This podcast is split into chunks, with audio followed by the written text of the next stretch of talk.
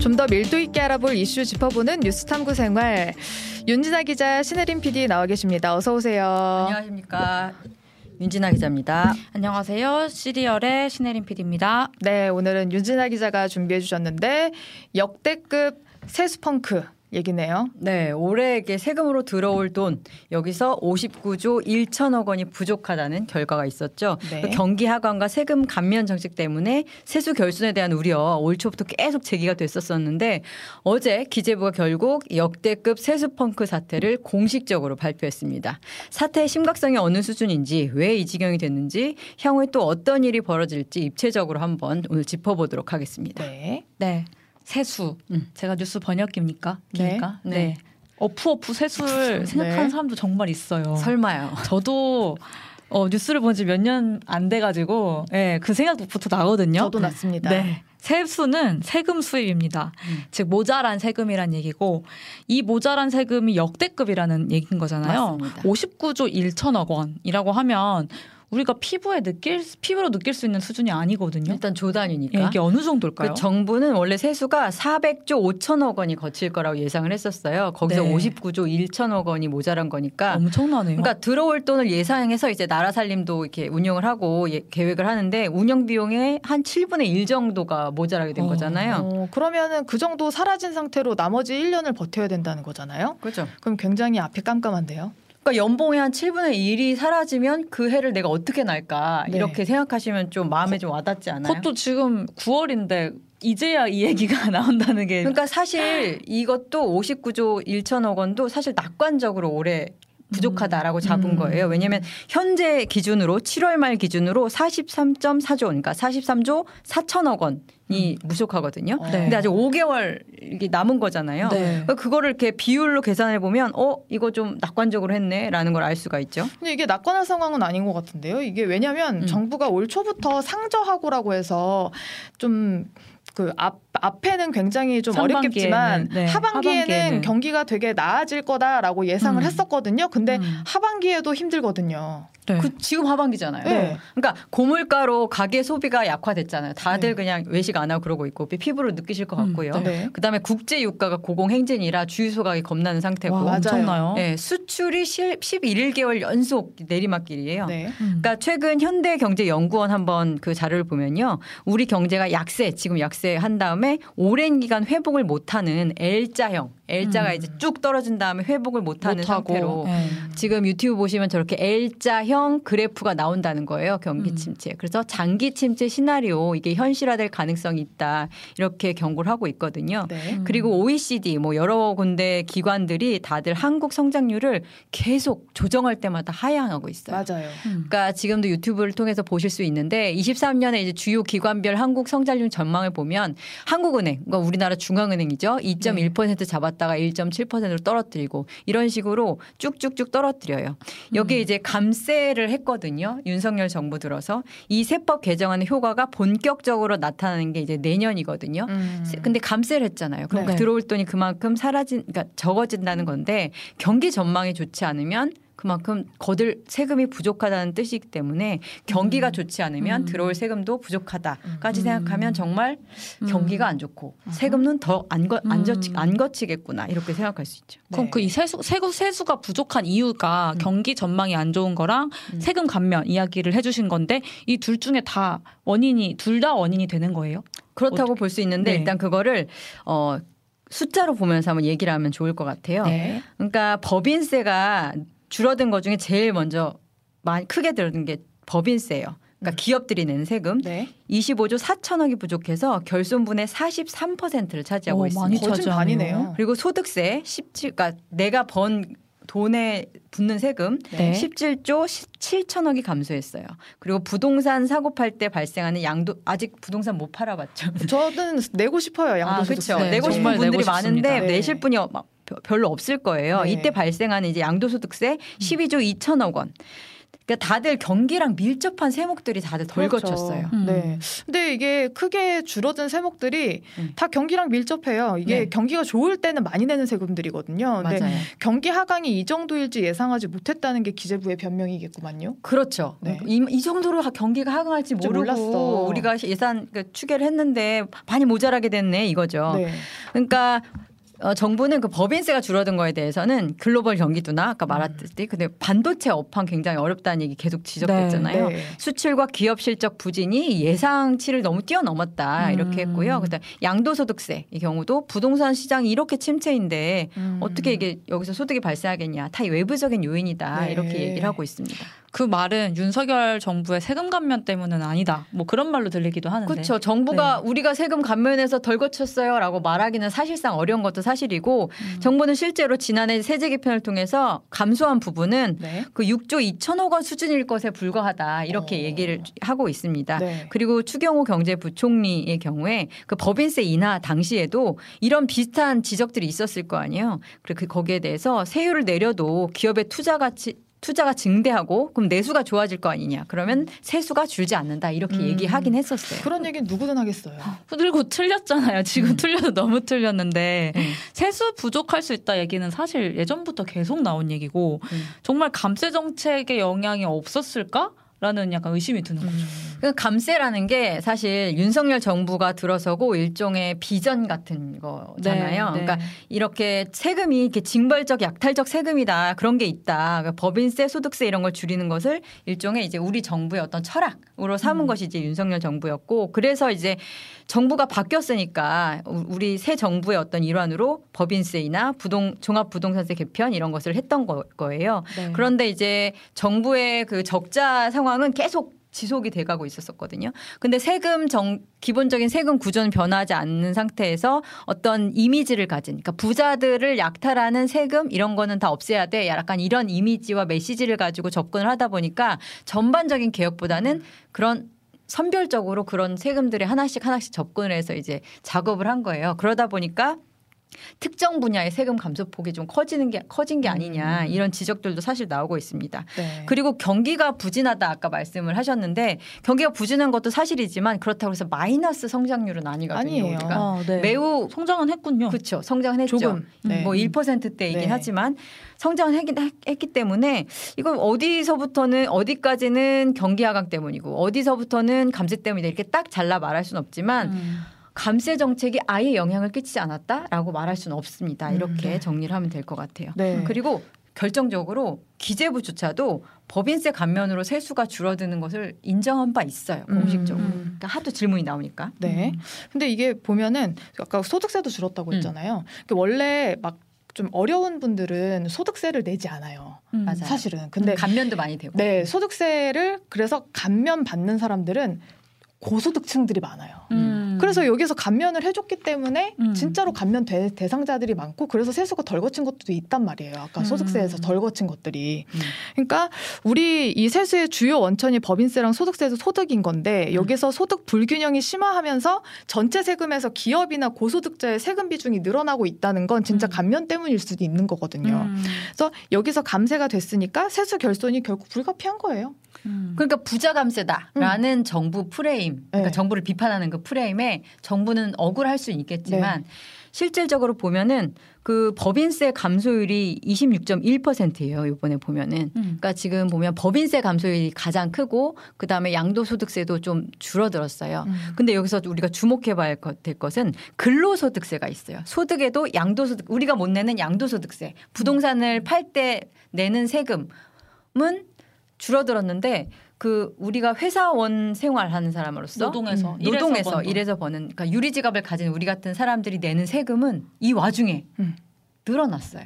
아, 그래요? 36.9조에서 37조가 됐네요. 그러니까 천억 원이 천억 원 정도. 거예요. 그러니까 어. 전체 규모로 보면 미미한 오름세지만 기본적인 흐름 전반적으로 기- 고소득과 대기업이 줄어드는 와중에 유리지갑자들의 세금 비중은 늘었다라는 거는 좀 주목할 부분이죠. 어, 음. 다른 건 다 준 마당에 지금 늘었다는 거니까 엄청 의미가 있네요. 그러니까 그런 것을 근거로 음. 이제 부자 감세 프레임이 힘을 발휘하는 거예요. 아. 그렇군요. 근데 이런 저런 사정 다 이제 생각해가지고 예측을 했어야 되는 거 아닌가라는 생각이 계속 들거든요. 화나네요. 너무 틀렸다. 그리고 기재부는 똑똑한 사람들이 모여있는 음. 집단이기도 하고 어떻게 이 정도로 틀릴 수가 있냐라는 맞아요. 생각이 그러니까 기재부가 엘리트 행정부 관료들 중에서도 정말 엘리트가 모였다라는 네. 사실 평가가 있거든요. 그래서 기자들 입장에서도 기재부는 출입하기 어려운 취재 출입처 중에 하나예요. 왜냐하면 음. 다 숫자고 이 숫자를 또 정리해가지고 의미를 정리해가지고 전달 쉬운 말로 전달해야 되는 거 굉장히 어렵거든요. 그렇죠. 그리고 잘 이해가 안 돼서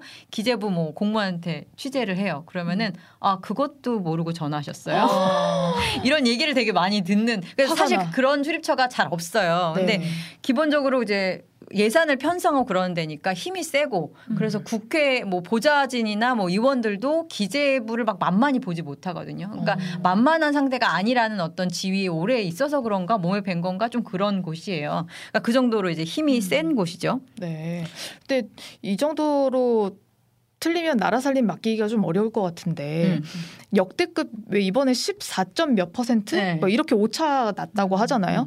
근데 15% 가깝게. 그렇죠. 네. 근데 오차율이 한 21년부터 3년 연속으로 이렇게 많이 났다고 하더라고요. 네. 맞아요. 그 유튜브로 보시면 21.7% 21년도에, 22년도에 15.3%, 23년도에 14.8%죠. 네. 근데 21년도랑 22년도에는 여러분들 그렇게 막 열받아 하시지 않았던 기억이 나는데 왜 안 열받아셨어요? 글쎄요. 왜 그랬을까? 왜 그랬냐면 이때도 틀리긴 틀렸어요. 정부 근- 지지도가 높았나요? 아니요 그런 거랑 상관없이 이때도 틀리긴 틀렸는데 대신 계산은 어떻게 잘못했냐면 생각보다 더 거친 거예요 예상한 아. 거보다 아, 모자라지 않았구나. 모자라지 않았던 거예요. 그래 가지고 아 모자라 너무 많이 거쳤네요. 약간 아. 이러면서 뭐 그런 잘 기분 됐나? 좋지. 어, 뭐 계산 못 했네 정도 할 수는 있지만 크게 뭐 그것도 기재부의 크나큰 실책이긴 하나. 아 근데 많이 거친 것도 문제라면서요. 당연하죠. 네. 그것도 다 예산을 짜가지고 지금 한두 명의 생명이 왔다 갔다 하는 게 네. 아닌데. 그런데 지금은 모자란 상황이니까 문제가 음. 되는 거예요. 음. 그러니까 이렇게 세수가 줄면 그 내국세 그 기계적으로 연동해서 세금이 어떻게 이제 지방들은 지방 자치가 기본적으로 하고 있지만 어 제- 재정적인 그 자립도가 음, 음, 좀 음. 낮기 때문에 네. 자동적으로 이렇게 내려가는 게 있어요. 그래서 네. 지방 교부세, 교부금 이런 게 있는데 이게 자동으로 그냥 삭감돼요. 아, 아 그냥 세수 줄면 바로 지방부터 돈이 어, 잠깐, 없으니까. 그 원래 내려가 어. 내려 보낼 돈이 없는 거예요, 그냥. 그게 지방으로. 23조예요. 아, 이거 네. 안 그래도 제가 지역 신문들을 조금 보다 보니까 이걸로 갖고 난리가 났더라고요. 음. 완전 안 그래도 허덕이는데 피를 말리자는 거냐 뭐 이런 음, 음, 얘기들. 그런데 지방은 돌아가야 하잖아요. 음. 그러니까 불효불급한 지출을 줄여라라는 게 이제 음. 정부의 방침이고요. 그리고 어떻게 나갈 수밖에 없는 돈 어떻게 합니까라고 했을 때는 일종의 마이너스 통장을 쓰는 셈인데, 그러니까 지자체와 교육청에 적립된 기금이 있어요. 네. 통합재정 안정화 기금이라는 명목이 있는데 34조 원. 그다음에 지난해 남은 예산. 지난해 보면 남았다고 그랬잖아요. 네. 계산 잘못하긴 했지만 네. 그돈 7조 원 등을 등을 이제 활용한다는 계획을 음. 갖고 있습니다. 그럼 고마워해야겠네. 작년에 남긴 사람들.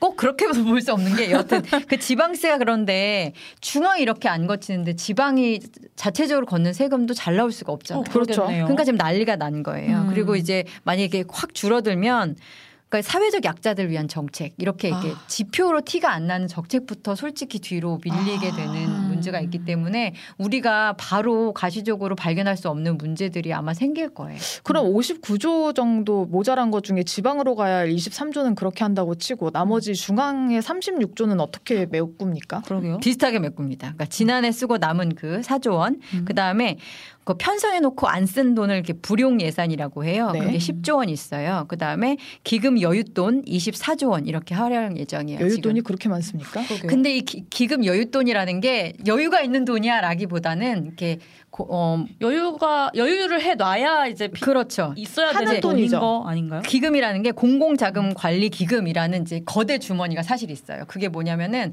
약간 공공기금 어디든지 사실 이렇게 빵꾸가 구멍이 나는 데가 있잖아요. 그럴 때마다 보내주는 음. 돈이에요. 그러니까 항상 어느 정도 규모가 있어야 되고 항상 리스크를 우리가 최전선에서 막는다. 그러니까 총괄 계좌 같은 곳이거든요.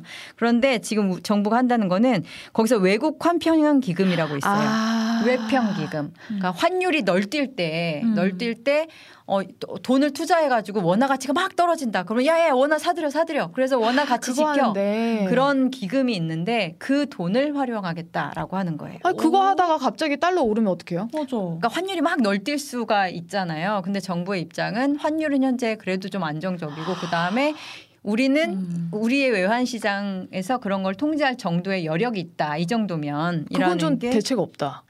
그게 사실 어떤 일이 일어날지 아무도 모른다는 게 사실 그러니까요. 문제예요. 그러니까 환율이 그러니까 리스크라는 거는 우리가 상상할 수 없는 방식으로 항상 다가오잖아요. 네. 그래서 우리가 제가 솔직히 이제 약간 경각심을 불러일으키고자 뭐 예를 들자면 그 조지 소로스라고 많이 들어 많이 들어봤죠. 네. 그러니까 이제 뭐 대규모 헤지 펀드를 대- 글로벌하게 굴리는 양반인데 그 양반이 어, 환율 공격을 해서 그 영국의 영란은행을 거의 네. 파산 직전으로 기술적인 어. 파산까지 이제 몰고 간 적이 있어요. 어. 실제로 있었던. 그러니까 일개 뭐 조지 소로스가 일개는 아니지만 일개 헤지 펀드가 이제 되게 강대국의 음. 은행을 망가뜨릴 수도 있고 음. 그다음에 비근한 예로 작년에 10월에 일본에서 일본도 막 엔화 가치 떨어졌다 이런 얘기 많이 네. 들었잖아요. 일본도 엔화 가치가 떨어질 때 그걸 지켜야 한단 말이에요. 그래 가지고 5조 5천억 엔을 어 우리나라 돈을 환산하면 53조 원이네요. 네. 이런 어마어마한 돈을 환율 안정에 투입했어요. 아까 우리 우리 얼마 쓴다고 20조, 그랬죠? 20 20조라고 그랬잖아요. 근데 네.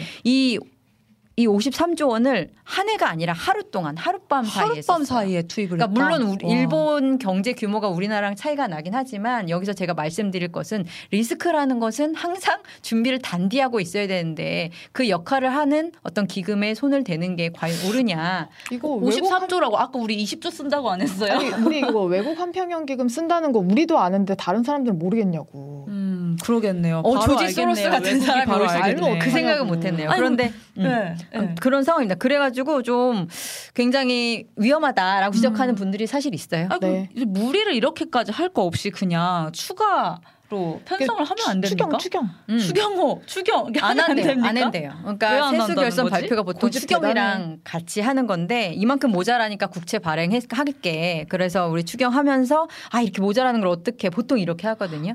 그런데 이제 아. 오늘 한덕수 국무총리의 발언을 통해서 말씀을 드리자면 네. 잠깐 경제가 반짝하는 건 그러니까 추경을 통해서 이렇게 되는 것은 신기루다 그러면서 추경 생각이 없다 이렇게 얘기를 했습니다. 그러니까 정부가 감세 정책도 하고 싶고 재정 건전성도 좀 지키고 싶고 막 이런 상황에서 저, 서- 솔직히 이게 두 개가 다 반대 방향에 있는 얘기들이거든요. 그러다 보니까 경기는 좋아질 기미가 안 보이니까 세수는 안 거칠 것 같고 우리는 어떻게 해야 되냐 우리가 이런 고민을 하고 있는 거죠. 감세라도 좀 덜 할 가능성은 없나요? 그것도 좀 없어 보여요. 정부가 최근에 법인세를 더 낮추겠다라는 어- 일종의 또 새로운 비전을 가지고 그러니까 중장기 조세 정책 정- 운용 계획 이런 거를 국회에 제출했거든요.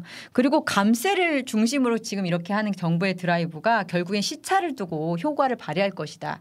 기업들의 활력을 얻고 그러면은 세수가 더 거칠 것이다라는 게 이제 정부의 입장이에요. 네. 그러니까 일종의 선순환을 믿고 있는 거죠. 그렇구나. 음. 근데 신빙성 있는 믿음이냐 이런 것과 관련해서는 사실 법인세 인하가 효과가 있는가라는 굉장히 오래된 그 논란적인 주제거든요. 그래가지고 어, 통계적인 유의성을 가지더라도 효과가 미미하다라는 것이 사실 유럽 보고서 우리나라 보- 국회 보고서 이런 곳에도 굉장히 많이 나와 있습니다. 그래서 정답은 없지만 네. 윤석열 정부의 어떤 자세는 이미 잡혀 있다. 우리는 감세로 간다. 음. 음. 다만 세수 추계가 틀린 것은 변명할 여지가 없잖아요. 너무 네. 틀렸잖아요. 이거는 틀렸어. 예, 법인세 인하 뭐 이런 거랑 상관없이 세수 추계 틀린 거는 이제 깜깜이 계산 더 이상 안 하고 민간 투자자들 아, 민간 전문가들 데리고 와서 세수 추계 모델을 고도하겠다 이런 음. 것이 정부의 입장입니다. 아, 제발 맞길 바랍니다. 음. 제, 제발 부탁드립니다. 내년에는 제발 맞았으면 좋겠습니다. 그러니까 경기가 상승한다는 게 맞았으면 네. 좋겠네요. 네, 제발 경기가 잘 돌아갔으면 좋겠고. 세수 추계를 이렇게 못 하는데 그게 맞을란가 그게 좀 걱정이 여기 아까. 누가 써주셨는데 다들 수리 1등급이실 텐데 저런 계산 틀리면 어떡하냐고 잔망루피님이 보내주셨는데 제발 잘 맞추길 바랍니다. 상승하길 바랍니다. 자 오늘 역대급 세수 펑크 논란 탐구해봤습니다. 윤진아 기자 그리고 신혜림 PD 수고하셨습니다 감사합니다. 감사합니다.